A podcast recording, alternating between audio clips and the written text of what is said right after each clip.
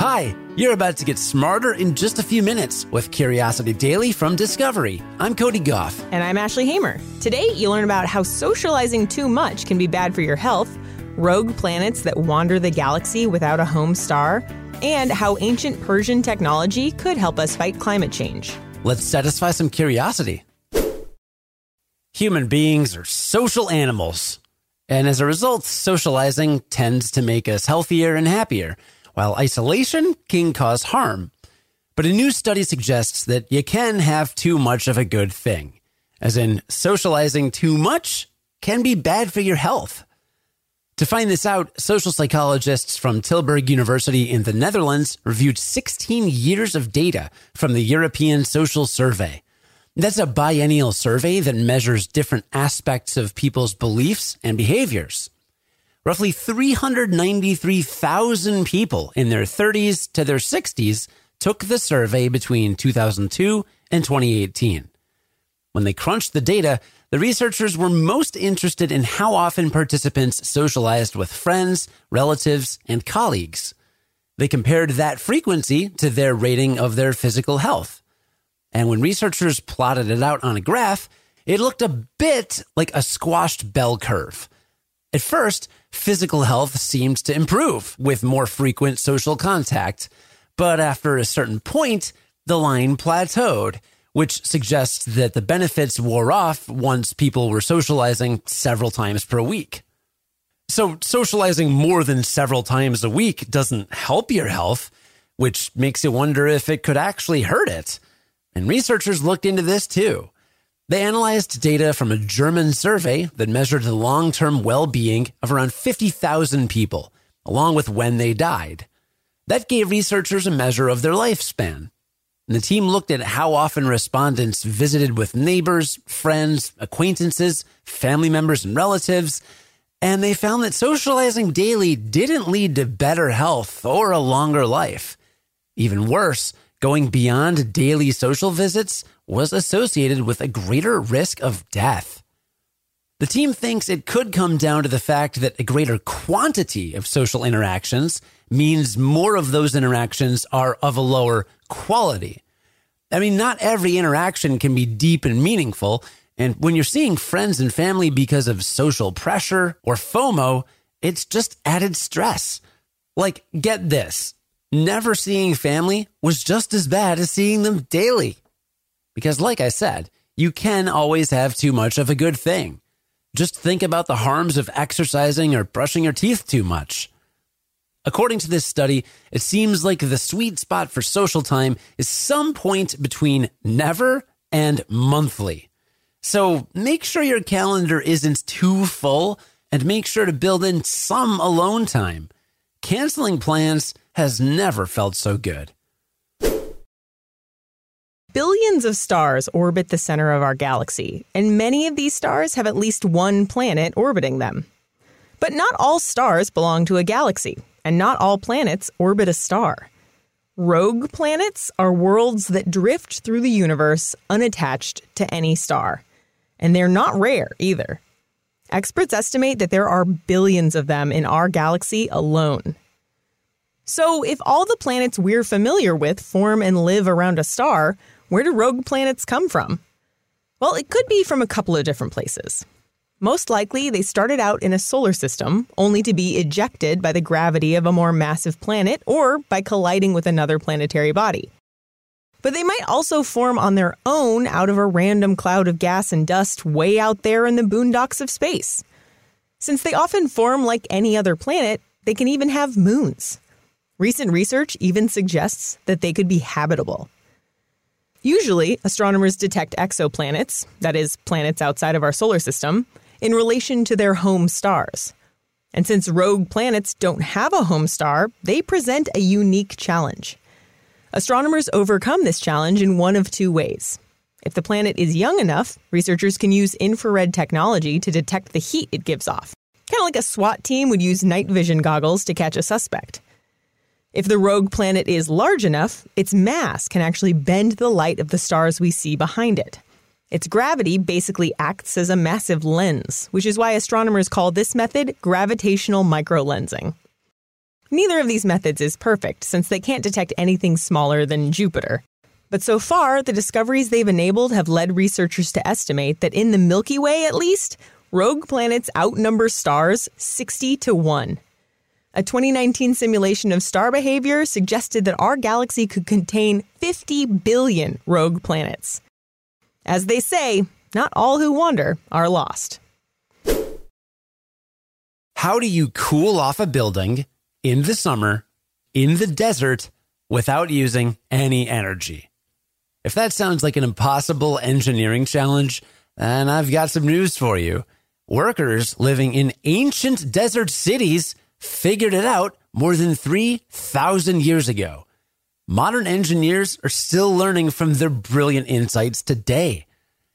The ancient Egyptians were some of the earliest people to harness the wind to cool down buildings, at least as far as archaeologists have discovered. The technology became its most sophisticated in the dry, hot city of Yazd, which is located in modern day Iran. Their greatest achievement may have been the Badgir, or wind catcher in Persian. Now, the basic idea was pretty simple. A tower with several openings sits on top of a building and it catches wind as it blows by. Those openings funnel the wind into the building. The cool air displaces warm air, and that escapes through a vent or a different tower. And there you go an indoor oasis without any AC. But don't be fooled by the simplicity of the idea. It was the details that made the Badgirs of Yazd so effective. To cool as effectively as possible, a tower had to be the right shape with the right pattern of openings. The tower and house both needed to face the right direction, and inside the tower, the blades, air canals, and empty spaces were designed to maximize cooling capacity. Some Badgirs used underground pools of water to cool down the air even more before it made it into the living space. The technology spread across the Middle East and North Africa, but eventually Badgirs fell out of favor as modern air conditioning displaced the ancient technique. But that's not the end of the story. Some of the most advanced buildings constructed in the last 50 years have used similar technology to cut back on energy used for cooling. One study in the UK found that more than 7,000 structures built in the 80s and early 90s used wind catchers to cool things down. The visitor center at Zion National Park in Utah uses passive cooling techniques. They do it so effectively that rangers there hardly ever have to use regular old AC. Passive cooling will even keep sports fans comfortable at the 2022 World Cup in Qatar. So, when modern technology fails you, it's a good idea to look to the past. Our ancestors did some pretty cool things. All right, well, let's recap what we learned today to wrap up, starting with the fact that socializing too much can be bad for your health. We know that because of a study that looked at the social frequency of hundreds of thousands of Europeans and compared that with their physical health. Turns out that health improves as you socialize more often, but only to a point. Once you start socializing daily or more, your health starts to decline. So the sweet spot for social time seems to be somewhere between never and monthly. It's up to you to break it to mom. But still call your mom. Of course. Just of a course. good thing to do. I was just particularly amazed by that fact that seeing family every day is just as bad as never seeing them at all. I mean, that that speaks to my soul. no offense, family. I love you. It's just, you know, small doses. Can always have too much of a good thing. Absolutely. We also learned that rogue planets are planets that wander the galaxy unattached to any star. Some of them probably formed in solar systems before being ejected by some other planet, maybe because they were over socialized. Probably not. But other rogue planets might have formed on their own out of a cloud of gas and dust beyond any solar system. Some might even be habitable. But one thing is almost certain there are way more of them than stars.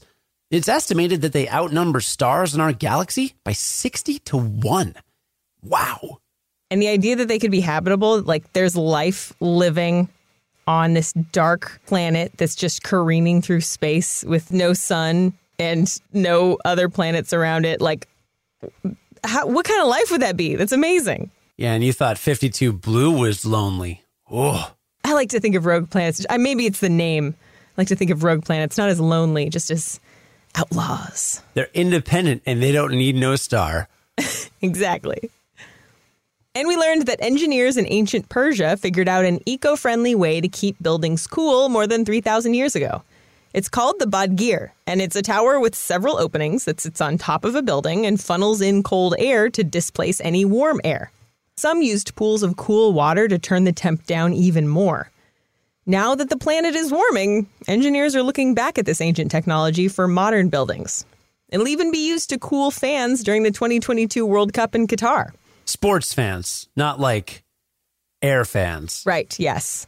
If we use the electric fans and then the fans heat up too much, then you need the badgir to cool down the fans. Yeah. I mean, it's it could happen. It's a bit convoluted, but But it's cool that like this isn't just kind of an obscure technology. This is something that, you know, you might encounter in your daily life. Utah, the World Cup, I'm sure it'll pop up in a bunch of other places. Yeah, and help us curb climate change because you know that's a thing that should happen. Right.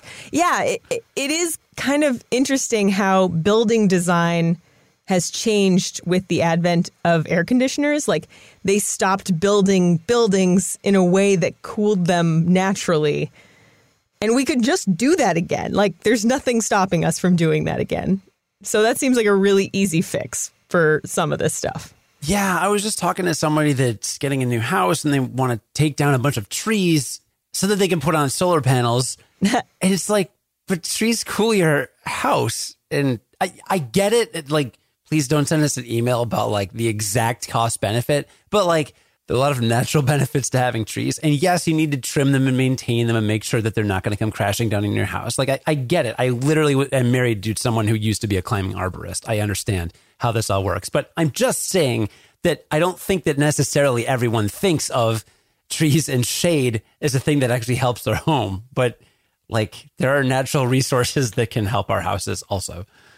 Another thing people complain about with trees and too much shade is that you can't do as much gardening because a lot of flowers need a lot of sun.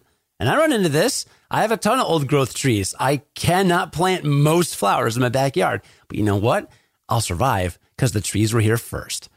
I'm quite the tree advocate. So You are. come at me, bro. come at me, bro. Today's writers were Steffi Drucker and Grant Currin. Our managing editor is Ashley Hamer, who is also a writer on today's episode. Our producer and audio editor is Cody Gough. Call your mom, unless you already talked to her twice today, and yesterday, and the day before.